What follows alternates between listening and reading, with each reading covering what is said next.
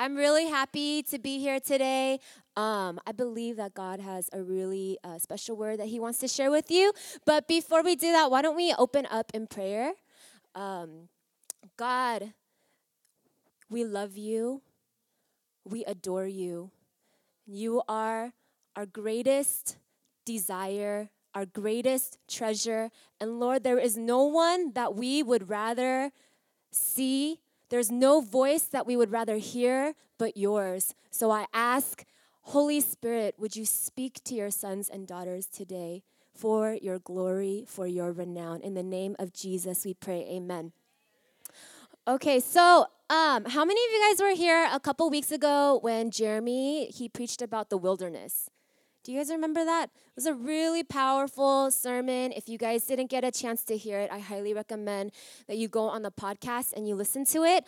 Um, but in the sermon, he talked about like what is the wilderness, uh, what does God do in the wilderness, and he gave uh, he told us about some special blessings that can only come in the wilderness. And you know as i was preparing for this week i really felt like there was more that god wanted to say about that season of our life. And so today jeremy's sermon was called why the wilderness?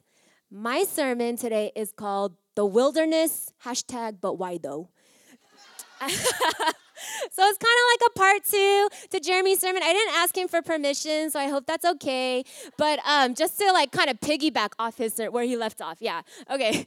So um, I'll just really quickly for uh, those of you guys who may be unfamiliar, when we refer to the wilderness, it's like basically any season in your life that seems like barren or empty or that seems like it's lacking in life or or biblically too the wilderness was also a place where god's people um, faced hunger faced struggle faced trial faced testing and so, when we refer to, uh, when we say that we're in a season of wilderness, that's what we're referring to. When it feels like maybe all the doors in your life are being shut. Maybe it feels like you've held, had promises in your life and it feels like you've gone nowhere. Or maybe it feels like it's just been trial after trial, testing after testing, struggle after struggle. Or maybe inwardly, you feel like your world is being flipped upside down. Even though outwardly nothing's happening, maybe inside all you feel is turmoil and it's like you don't even know who you are anymore. Your world is just chaos and turmoil and struggle and pain. Or maybe you feel like, God, how come I can't feel your presence? How come I can't hear your voice the way that I used to? What happened? If any of those, if you've ever experienced any of those, you might have been in a season of wilderness. And so the reason why that we call it a season is because you were not meant to stay in that place forever.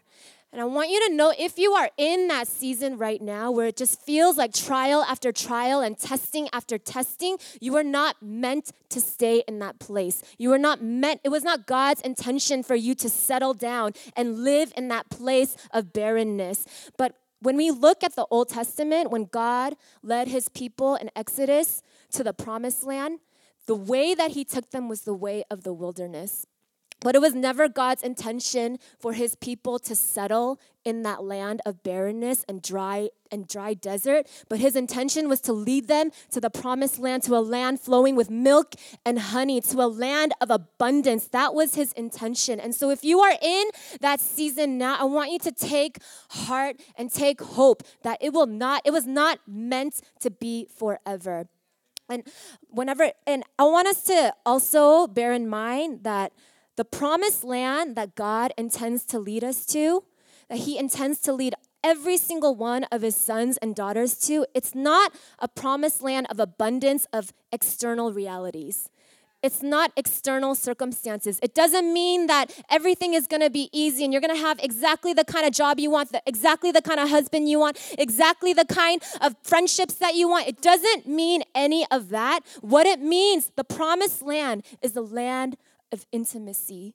The promised land is the land where you and God are one and you know Him intimately as one. And it's the promised land within your heart. And so that's what I want to talk about today. Um, we're going to look at Hosea chapter 2, verses 14 through 20. Um, if you guys have your Bibles, you could turn with me there, or you could just feel free to look up at the screen. And we're reading from um, the NIV version because that's the version that I grew up with, and that's the version that I'm familiar with. So it's all about what I want to do today. Um, so, Hosea chapter 2, verse 14 through 20, it says, starting from verse 14, Therefore, I am now going to allure her I will lead her into the wilderness and speak tenderly to her. There I will give her back her vineyards and will make the valley of Achor a door of hope. There she will respond as in the days of her youth, as in the day she came up out of Egypt. In that day, declares the Lord, you will call me my husband. You will no longer call me my master. I will remove the names of the Baals from her lips. No longer will their names be invoked. And in that day, I will make a covenant for them with the beasts of the field, the birds of the sky, and the creatures that move along the ground. Bow and sword and battle I will abolish from the land so that all may lie down in safety. I will betroth you to me forever. I will betroth you in righteousness and justice, in love and compassion. I will betroth you in faithfulness, and you will acknowledge the Lord. Amen. So, um, just to give you guys like a brief background of the book of Hosea, um, basically in the book of Hosea, God tells the prophet Hosea to go and marry a prostitute named Gomer. And Gomer, uh, she kind of represents the nation of Israel because at that time, uh, Israel was under like one of the most evil kings that ever reigned in their history. And he basically, the people like forgot about God. They rebelled against God. They worshiped other idols. They did, like, even by our standards, they did like despicable things in the sight of God. But God tells Hosea, Hosea, go marry this prostitute, and he does it. But after they get married, she's unfaithful to him. She leaves him and she chases after other lovers. She goes back to her old way of life.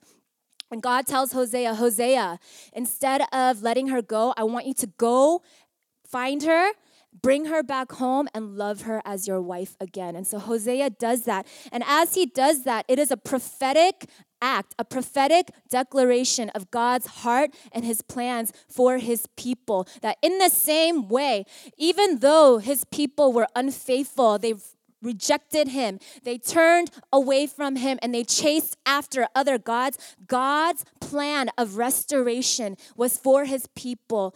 And he did that, he showed that prophetically through the prophet Hosea. And you know what? The thing that I love about this story is that there were so many like relationships that God could have chosen to convey his heart, to convey this act um, of love for his people. There are so many different relationships and examples that he could have used, but I love the fact that he chose the relationship between a husband and a wife. The husband and a wife. And I, if you look at the passage, all throughout this passage, when God is speaking about his plans of restoration and his plans of redemption for his people, the language that he uses is the language of intimate relationship, of closeness. If you look at the words that he uses, he says, Therefore, I am now going to allure her. I will lead her into the wilderness and speak tenderly to her. In verse 16, in that day, declares the Lord, you will call me my husband, and you will no longer call me my master. And he, in the wilderness, he makes covenants with his people in faithfulness, in love, and in compassion. And in the wilderness is where he betroths his people and he says, I am your God and you are my people. I am the husband, you are the wife, and I will love you no matter what. That is where it happens. It's in the wilderness. And you know, I, I really I really like the idea that God is actually very romantic. If you look at this language, it is romantic AF. Like, like he's like wooing his people. He's wooing them. But I find it funny that when God woos his people, when God allures his people, he doesn't allure them to a land that's lush and green at first. He lures them, he allures them into the wilderness, into the place of barrenness, into the place of emptiness, where it feels like nothing around you, where everything around you is being stripped away, when it feels like your world is turning upside down, you don't even know where you're going, when it feels like all around you is just barren desert, that's the place where God leads you to show you, I'm with you. And you know, a lot of times I think when we're in that place in the wilderness, sometimes we feel like, like God, oh god i'm here because god is trying to teach me a lesson or i'm here because there's something wrong with me and god wants to fix it in my life or i'm here because oh i haven't surrendered everything and you know there's still more that god wants to like strip away from my life so that i'll only like love him. I'll only want to be with him. Or sometimes we feel like oh i'm here because i'm so holy and like god wants to like he wants he wants everybody to see like how great i can walk through this trial or or sometimes we even think that I'm here in this place of struggle because God is preparing me for ministry. He's preparing me to be effective in the kingdom. And I'm not saying that those that that will not happen. Or sometimes we'll, we think that I'm going through these struggles, I'm going through this hardship, or I'm going through this season of wilderness because um, yeah, because God wants to show me something. Wait, what was I gonna say? um, yeah, sometimes we feel like we're going through this season um, because there's something wrong with us. Um, but I want us to know, I feel like sometimes when we're in that place, all we can see is the emptiness around us. But God is leading us in that place not because he wants to teach us a lesson or strengthen us or give us endurance, not because he wants us to be like super strong Christians that can't be shaken or that can't be moved, but God leads us to that place because he wants oneness with you, because he wants you to know in that place of trial, in that place of testing, in that place of difficulty, I am with you. I am with you. And it's not it's not his goal to show you that I'm strong on your behalf, though he will. It's not his goal to show you how powerful he is and how strong he is and how he can deliver you from all of your struggles, which he will and which he is. But there's a deeper reason for that. There's a deeper reason for being in that place of barrenness. There's a deeper reason for being in that place of wilderness. And it is so that he would build a foundation of trust because without trust, you cannot have intimacy. Without trust, you cannot build a loving relationship and build depth of relationship. So he's putting you in that place so that you would know that God, I can trust you, that God, you are with me. And not only will you deliver me for the sake of showing your power and for the sake of showing your might, but you will deliver me because you are with me and you love me. And because you desire to walk, for me to know your goodness, for me to know your heart and to walk in oneness with you. And you know, it's in the wilderness that God removes the things that are barriers to intimacy. He gives you a right perspective of who He is. He removes the unbelief and the mistrust in your life that God, will you really be faithful? God, are you really for me? It's in the wilderness that He's he addresses those things in your heart and in your mind so that you can walk in full intimacy without any fear of Him rejecting or forsaking or leaving you. And I also want to make a point that as you are walking through your struggles, as you are walking through this season, if you are in that season right now at this very moment, God is making history with you. He's making history with you. And the best relationships, the best friendships that I have are the ones where we have history together. You know, we've walked through some things together. You sat with me in the pit. I sat with you in the pit. We walked through it together. I prayed with you. I cried with you. I mourned with you. It's those friendships that stand the test of time, those friendships that cannot be easily moved. It's those relationships. And God, in this moment, if you are walking in the season of wilderness, God is saying, I am making history. We are making relational history with each other right now. I am building that foundation of trust so that you will know that when you come out of this season, you will look back and you will say, God was with me. You were there. You were for me. You knew me. You loved me. You sat with me in that place and you were with me. And I love you and I trust in you. You will be able to say that at the end of your season. When you, when God brings you out of it, you will be able to look back and see that it was you and it was God. And you went through it together. And nothing, no matter what you face in the future, no matter what storms come in your way,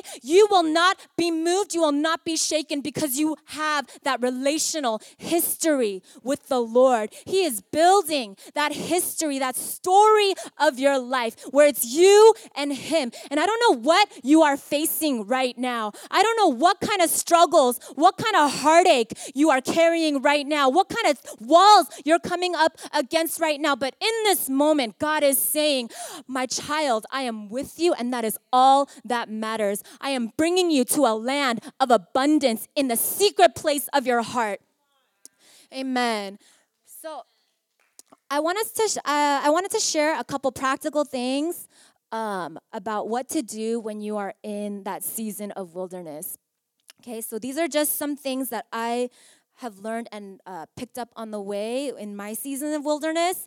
Um, but number one, and this is probably the most important thing to remember and to do when you're in that season, because it can feel like, it can just feel like chaos when you're in that season. Even though maybe nothing's happening in your life, internally it can feel like chaos. It can feel like like everything is being flipped upside down. So the most important thing that you need in that season is to cling to the word of God. You know, um, when I was in college, um, my junior year of college was when I first really truly encountered the Lord like in a real way. You know, I grew up in church all my life, but it wasn't until my junior year of college that God met me where I was, and it was then that I decided to give my life to Christ. And the whole year, like it was the beginning of my junior year, the whole year, it was like I felt like I was living in like a, a real life musical. Like it just felt so because it was a season that I was coming to know the Lord truly for who He was, and He was like alluring me, as it says in Hosea. He was drawing me into His presence, and I was learning to fall in love with Him. And I remember, like, like every day like phil knows we went to college together but um, we would go to the uh, i would go to the library phil would be there sometimes we'd go to the library Actually, Phil lived in the library. so, um, yeah. So every day I would go to the library at like 7 a.m. Um, and I would sit in the library and I would open up my Bible and I would read the word and do my devotional time with God. And I just remember, like, in that season, every day that I did that, like, I was so hungry for the word, and God met me in that place. And I would be like crying, weeping in the library, like at 7 a.m., like like while people are studying for exams like i looked crazy like just weeping by myself but i remember that time it was so sweet and it was so special because god was leading me and he was romancing me but you know as soon as junior year ended and i started my senior year of college um, something happened relationally between me and one of my uh, good friends. And at that time, it was so weird because the thing that happened between us, and what happened is not important, but what happened between us, it triggered all of these like insecurities. It triggered all of this like emotional baggage and all of this pain. And as soon as that happened, I couldn't hear the voice of God. I couldn't feel his presence. I, I felt like I felt like all this year I could enter into his presence so sweetly and so easily, but all of a sudden, as soon as this relational issue happened with my friend, I felt like he turned his back on me and he walked away. And you know, it was out of everything that had happened with my friend, that was the most painful, most difficult thing to experience was feeling like God, you rejected me. God, you forsook me. And I can't feel your presence. I I cannot hear your voice. I feel so far away. I feel like you are so distant and cold, and I can't feel you anymore. What happened? And you know, in that season, when I couldn't hear the voice of God, when I couldn't feel his presence, when I felt rejected by him, when I felt so hopeless, and every day I would wake up wanting to die. Every day I would wake up with no hope and in such despair. The only thing that I had, the only thing I had was the word of God. And even though when I read the word, I felt nothing, I didn't feel anything. I felt dead inside. All I felt was my pain. But when in that season, God anchored me in His word. He anchored me in his truth because when you are in that place, the enemy will do everything he can to keep you in despair, to keep you in hopelessness. And the only weapon that you have in that place is the word of God to anchor your soul when it feels like everything around you is in chaos and in turmoil. So, the word of God. The second thing, this is also important don't go through it alone. If you are in the wilderness season right now, God, it was not God's intention for you to walk through it alone. If we look at 2 Samuel chapter 15, verses 19 through 21, um, this is a story of when David is, King David is fleeing from his son Absalom, who is trying to take his life so that he could be king. Um, and as he's fleeing, he, and he's actually fleeing into the wilderness. As he's fleeing into the wilderness, David's men, they decide to go with him. Um, and one of the people that decide to go with David, uh, his name is Ittai the Gittite. Um, but it says, the king said to Ittai the Gittite, Why should you come along with us? Go back and stay with King Absalom. You are a foreigner, an exile from your homeland. You came only yesterday, and today shall I make you wander about with us when I do not know where I am going? Go back and take your countrymen. May kindness and faithfulness be with you. But Ittai replied to the king, As surely as the Lord lives, and as my Lord the king lives, wherever my Lord the king may be, whether it means life or death, there will your servant be. So even as David is fleeing into the wilderness, God provides him with people who will say, I will not leave you. I will go where you go. I will go with you. And same for you. If you are in a season of wilderness and you don't even know where you're headed and it feels like you're just wandering around, God's intention is for people to come and surround you and to say, I'm with you. And wherever you go, even though you don't even know where you're going, wherever you go, I will go with you. I will sit with you. I will fight your battles with you. I will believe on your behalf, and I will not leave your side. And, and the funny thing about that, the actually the great thing about that is when God provides people to surround you, to walk with you in that season your losses are not only their losses, your victories are their victories as well. And the victory that God provides, it multiplies and it increases. And so when people are coming to you in that place and they want to walk with you, do not reject them. Do not tell them, no, it's okay, I got this, or I'm, I'm doing fine, it's okay. No, because your victories will be their victories. Okay? Number three, be real and honest with God. If we look at Psalm 13, um, I love reading through the Psalms because, like, these are the most real, raw prayers that you will read in the Bible. Um, in Psalm 13, again, King David, who is fleeing uh, to the wilderness, he says, How long, Lord, will you forget me forever? How long will you hide your face from me? How long must I wrestle with my thoughts and day after day have sorrow in my heart? How long will my enemy triumph over me? Look on me and answer, Lord my God. Give light to my eyes, or I will sleep in death, and my enemy will say, I have overcome him, and my foes will rejoice when I fall. But I trust in your unfailing love.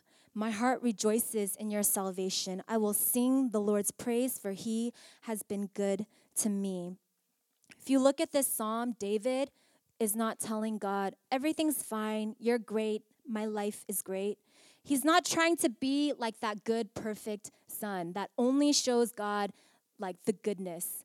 And I, I feel like that's sometimes that's our response. We feel like we're complaining to God and we feel like that's sinful. We feel like that's not allowed. Like we have to give God our best, you know? But I believe if you look at the example of David, he was so real with God. He he was so real, he was so honest, and I think it was because he had that relational connection with God where he knew God is not surprised by the way that I feel. He's big enough to handle my frustration. He's big enough to handle my disappointment. He's big enough to handle my discouragement and my and he's not offended by my pain. God is not offended by your pain. When you are struggling with God, with God Himself, when you are frustrated with God Himself, when you are disappointed by God Himself, He is not offended by that. He can handle it. And it's only when you're real and honest and true before God, it's only when you are truly vulnerable before Him that He can really begin to heal you in that place, when He can really begin to restore you in that place. So don't try to pretend with God like everything is fine when it's not. Be real and the last thing, um, the last thing to do if you find yourself in the season of wilderness, and this is probably one of the hardest things, is to surrender the need to understand why. Because you know, when we're walking through trouble, when we're walking through hardship, that's often the first question that comes into our head is why? Why am I going through this? Why is my life so hard and theirs isn't? Or why did this happen to me and not to them? Or why am I here? God, why am I why are you doing this to me? But if you look again at Psalm 13, David, he says, How long, my Lord, will you forget me forever? How long will you hide your face from me? How long must I wrestle with my thoughts and day after day have sorrow in my heart? How long will my enemy triumph over me? You know, he asks a lot of questions, but the one thing that he doesn't ask is why. And I think the reason why that David doesn't ask God why he's going through all of these struggles, the reason is because I think he knows that he will be disappointed. Because if you are asking God, if you're searching for the answer as to why this is happening in your life and why you have to go through this or why God didn't show up in this way, but he did for that person, you will be disappointed because the why is not important. The point of the wilderness is not the why. The point of the wilderness of what you're going through is not so that you will understand why it's happening. The point of the wilderness is the who. Who are you going through it with? Who is with you? Who is for you? That's the important question to ask. Not why, not why is this happening, but who. Who is with you? Okay? Um, many years ago, um, I received a promise from God, and it was like a really big promise. It was it was and it was a very specific promise. You know it wasn't one of those promises where it's like oh it's kind of vague like yeah i could kind of see like either god will do yeah he'll do that yeah for sure it's like in the word you know? But this was a promise that was like for sure it will happen or it won't it's like all bets are in you're either going to believe it or you won't because it was that black and white and basically, this was many years ago, but basically, but not that many years ago because I'm not that old. But um, yeah, many years ago, God gave me a promise, and He promised, the promise that He gave me was about a specific person. And he, I believed that God gave me a promise about this specific person that this was the man that I was gonna marry. Yeah, I know, it's really crazy. Yeah, it, it was a specific person that I knew, and I believe, like, God told me this is the one. And when I first heard it, obviously, I'm like, what? Like, obviously, I'm gonna question that. Like, I'm not gonna be like, okay, you know?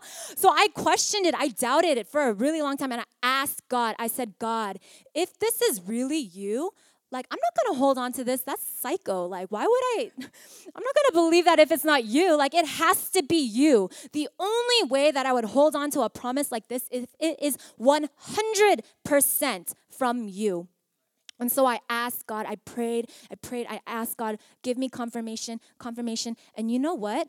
He gave me confirmation like again and again and again. And He even confirmed it when I did my QT through His Word. I'll give you an example. Um, so I, I held on to this promise for a while. It had been like maybe a year.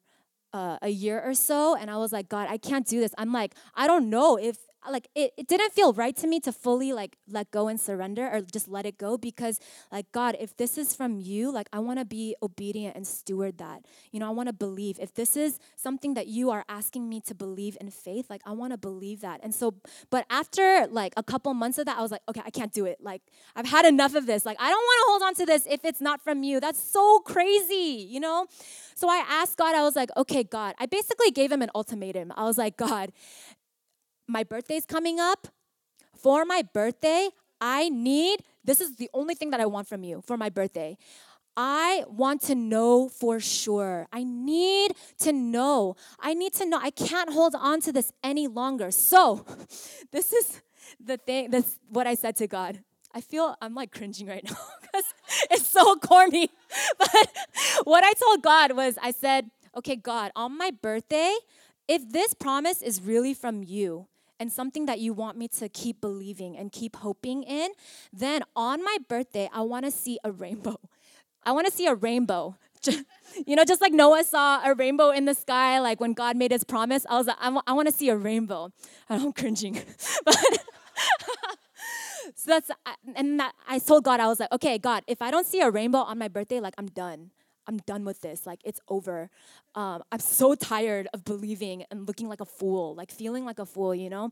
So finally, my birthday, it rolls around, and I'm walking outside, and it's like the clearest, most beautiful sunny day, like ever. Like, there's not a cloud in the sky. It, um, it's just gorgeous. So I was like, okay, like, all right, okay, I have clarity. I like, now I know now I know. And then finally, like the sun set, uh, but still I'm like looking in the sky, like, oh, is maybe rain? But no, nothing. So finally, the sun went down. It was time to go to sleep. But before I went to sleep, I logged onto my Facebook, and as we all do, so I logged onto Facebook, and um, what I saw on Facebook freaking blew my mind because when I logged on to, uh, to Facebook on my birthday, I had I saw that the guy that God promised to me. On his birthday, he post, he recorded a video that was recorded on his birthday, but he posted it on my birthday, not knowing, not knowing. But this video, in this video, it was a video of a double rainbow in the sky. Yeah, a double rainbow in the sky, and someone in the video was like, Oh, look, God gave you a double rainbow for your birthday in the video. But he didn't post that video it happened on his birthday, but it didn't, he didn't post it until my birthday. And I happened to see it that night before my birthday ended.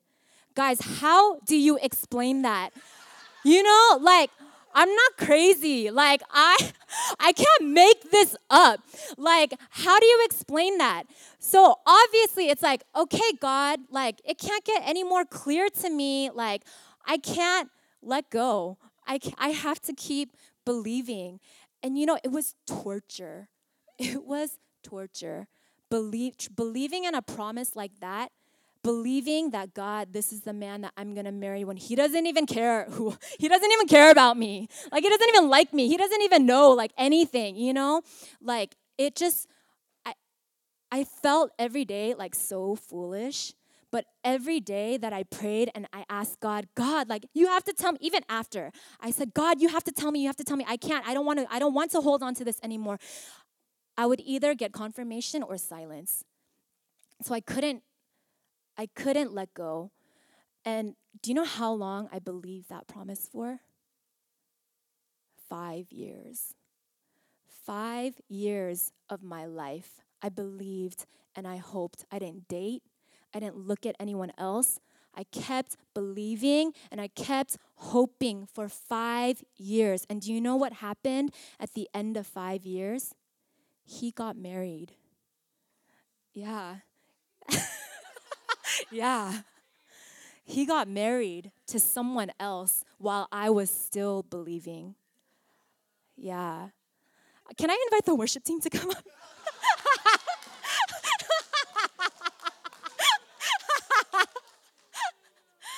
yeah, yeah, yeah. oh, that's the end. Bye. No, I'm just kidding. I'm just kidding. Uh, yeah, I believe for five years, and he got married to someone else. And you know, the most crushing thing about that experience, it wasn't that I felt so foolish. It wasn't that I felt rejected by this person. It wasn't that I felt like I'd wasted years of my life. The most crushing thing about that experience was feeling like, God, you failed me. God, I trusted you. I believed in you. I gave you my heart. And it felt like you took it and you dropped it on the floor and you didn't care. You felt, how could you be so careless with my hopes? How could you be so careless with my heart? I begged you. I begged you again and again and again. Please give me understanding. Please give me clarity. Please, I want to know if this is from you or if it's not. And you know, it never happened. It never happened. And that feeling of God, you disappointed me. I trusted you and you failed me. And you know what? Even years after all of that happened, guys, I still don't have an answer for it. I still don't know. I have no idea why God would give me a promise like that and ask me to believe for five years and to have it amount to nothing. I have no idea. I don't understand. But you know what? I don't regret that experience for a single moment. I don't regret walking through that, walking through that season of wilderness when I'm holding on to a promise and it feels like it's so impossible. And you know what? It was impossible, it never happened. But the the purpose of that was not so that I would be married to this person. Or the purpose of that wasn't so that God could show himself, like, see, I promised it, I'm gonna deliver. That wasn't the point. The point was that in my place of brokenness, in my deepest disappointment, in my deepest bitterness and anger and, and lack of understanding, in my deepest heartache before God, God was with me. He was there in that place. He was there with me. And he said, My daughter, it was never about, it was never about this person. It was never about this promise. It was always about you and me, that I would walk with you through it, that I would be with you. And when you come out of that season, you will know my heart in a deeper way. You will know who I really am. You will know how deep my affections go for you beyond the circumstances of your life, beyond what your life may look like, beyond the things that you are facing. My love for you goes deeper than that. It goes deeper than whatever whatever reality you are in, the reality of my love is greater. The reality of my heart is greater for you. My daughter, my son, I am leading you. I am leading you to a land that is lush and thriving. I'm leading you to a land of abundance. Though at the moment right now, it feels like you're in the desert. It feels like there's nothing in your life. You have nothing to show for. It feels like your life is barren. Though at that moment, it feels like that I am leading you to a land of abundance. And the place of abundance that I am leading you to is the place that is in the secret place of your heart. It's in the deepest place of your heart where you know that I'm with you, where you know that it is me and you together, and I will never leave you nor forsake you. I want us to, if you could all rise with me.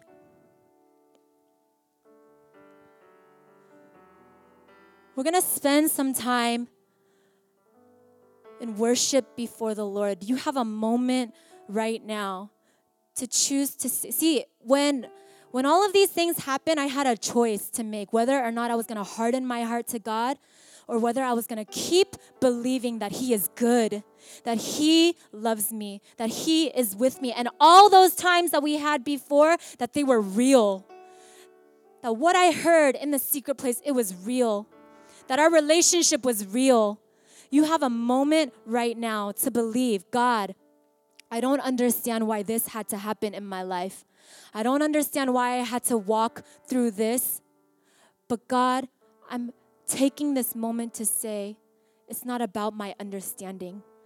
It's not about knowing why, but it's about you and it's about me. And I'm gonna walk, I'm gonna choose to walk through this with my heart open to you. So, can we, as we worship, can we have that heart response that God, I'm gonna choose to worship you. I'm gonna choose to believe that you are good and that you are for me.